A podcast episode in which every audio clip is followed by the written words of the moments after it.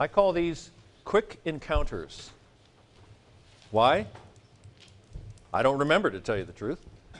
One year it seemed like a good idea. Oh, I think I remember now. It's because of the clever oral mnemonic device that you're about to learn. Okay. Now, if Veltz says to you, that's stupid, don't do that, you say, forget you. Okay? Say that after you pass the qualifier. Yeah, that's right. Okay. Now, here's the rules. There are three of them. Okay?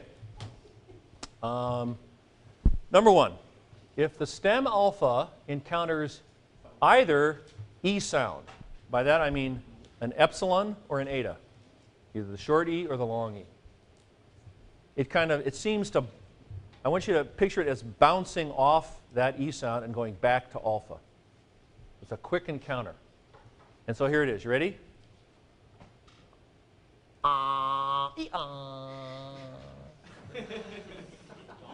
Watch him, Adifris. I mean, he's almost over the edge.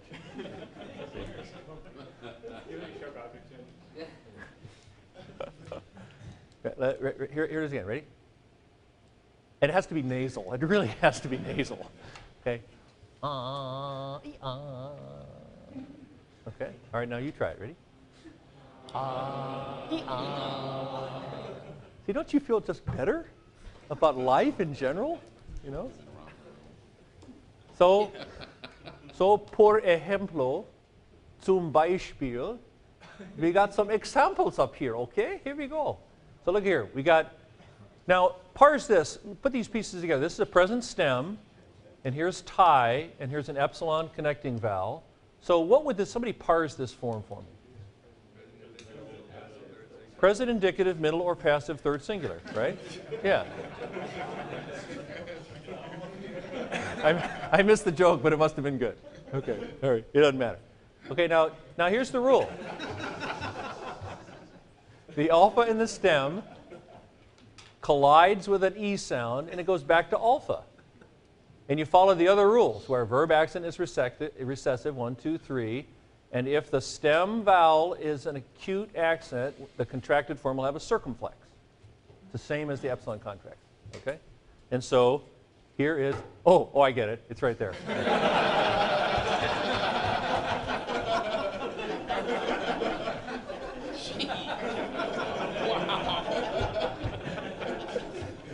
You know, this statement is probably true in more than one sense, but you guys don't deserve me. I'm out of here after today. I don't want to see you again. No. So here's the contracted form, chimata, and as several of you very cogently did,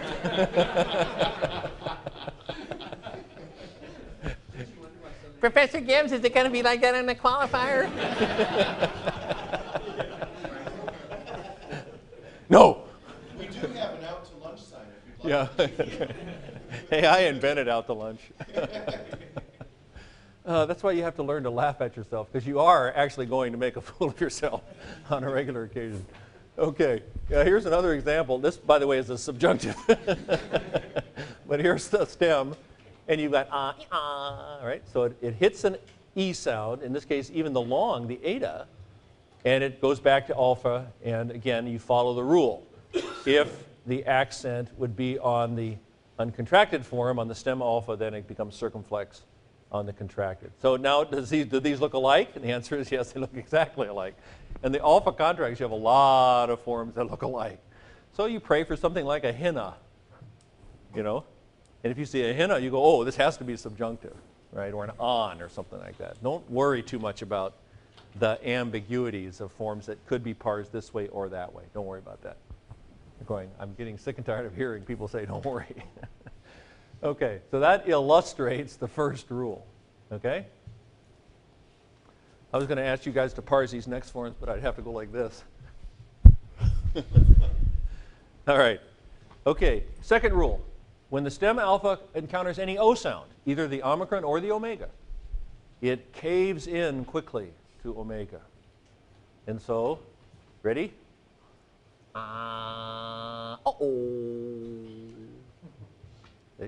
One more time.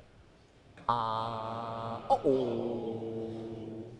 got to go oh because it's omega, right? So The first one is See, this is so stupid that you might remember it. And we do stupid very well around here. Yes, Kevin? Oh, he's going to make a little. Oh, yeah, good. Yeah, thank you. I appreciate the help. Okay. So, as an example, now again, these rules are just descriptions. There are other ways. I've seen other grammars, you know, try to summarize their rules in different ways. So there are other ways of doing this. But here's the stem alpha, and it hits an O sound. It doesn't matter that it's part of a diphthong. It hits an O right there, and it caves in immediately and goes to omega. Okay. And again, in this case, just because the verb accent is recessive on the uncontracted form, 1, 2, 3, so you'd get a circumflex timosin. Okay. And here, similarly, this would be a subjunctive form because of the long connecting vowel. But again, the alpha hits an O sound and caves in and becomes omega. So timomen is the resulting form. Okay.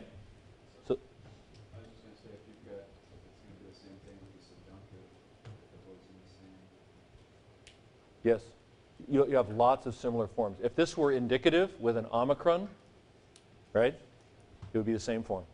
Yep, you get a lot of same forms, or maybe I could call them ambiguous forms.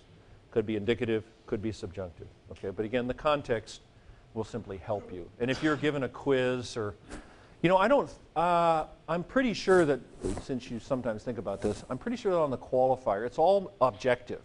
You know, it's A, B, C, D. There are no ambiguous forms like this. You couldn't do that. Well, actually, there's no ambiguous answers. I'll say it that way. Yeah. So, you know, it's not like you'll be given 2 right answers. Which one is right? Something like that. So, I know. Don't worry. Just don't forget to breathe, for crying out loud. Just. Okay. So we have a-e-a and a-o-o, and then. Here's kind of an odd way to describe it, but it actually does work. If there is the letter iota anywhere in the encounter, these are quick encounters, right? Then it goes to subscript under alpha. Any iota anywhere in a diphthong or a subscript or anything. If that stem alpha hits a connecting vowel or a diphthong or anything with an iota, the iota goes subscript, and you keep the alpha. Okay? That's the third rule. And this is summarized succinctly by iota, iota. Okay. What? Say that again. I wasn't listening. Iota, iota. See? Like that. Okay? These will help us when we're taking the call. Yeah, exactly. Actually, what you can do is, by the way, and this is actually a technique, and I learned, my wife Renee is a learning disabilities specialist. And there are some people who, yeah, that's why she works so well with me. Yeah, I know. She used to work with the mentally retarded too, so. It's called sub-vocalizing, actually. And some of you, in terms of a test-taking strategy, may very well should and could and should be using this. That is, if you are a person who tends to learn best through the ear, okay, as you're taking an exam, you can, it's called sub-vocalizing. Nobody, you know, all you got to do is say, see, I heard that and Jim couldn't hear it. See, my ear heard stem alpha. So if you know that about yourself, then, you know, there's a lot of pressure, for crying out loud. You're already feeling it, see? So there's all different ways of screwing yourself up mentally. So if that helps you, actually say it, you know, you're focusing on, you know, you look at a Greek word, you can't even see it. Well, then sub-vocalize it. You know, you're not going to bother anybody.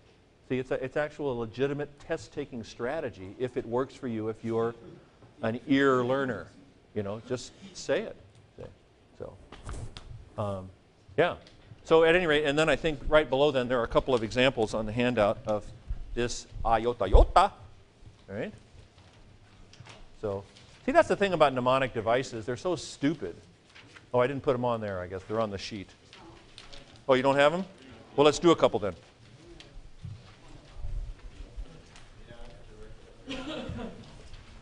Here's an example, a fairly straightforward one. Here's Tima, And we want to make a present indicative active second singular. Oh, is it on there somewhere? Oh, yeah, okay. Right. Oh, they're already on there. Okay, yeah, good. See? I'm not a visual learner, obviously. Yeah, can't even see my own stuff. When I rent a car and it's got icons that tells you what the various buttons do, I can't figure those out. I'm serious. I have to, like,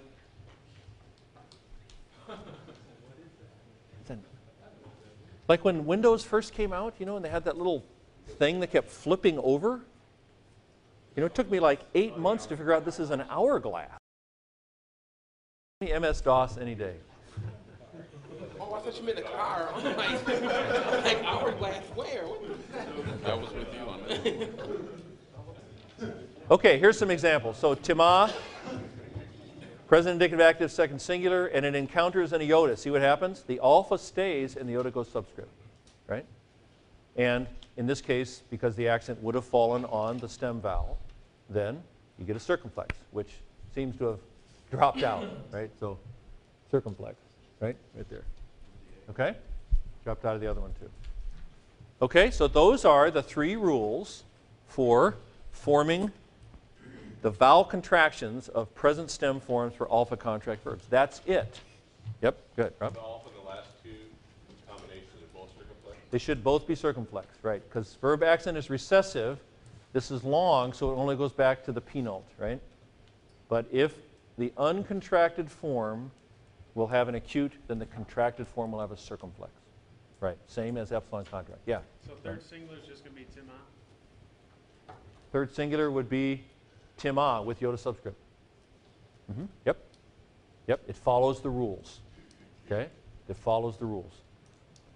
So, and we'll look at the vocab here in just a second, and also Veltz has a whole page of participles. So let's just do a little miscellanea here. It's the last page of your handout.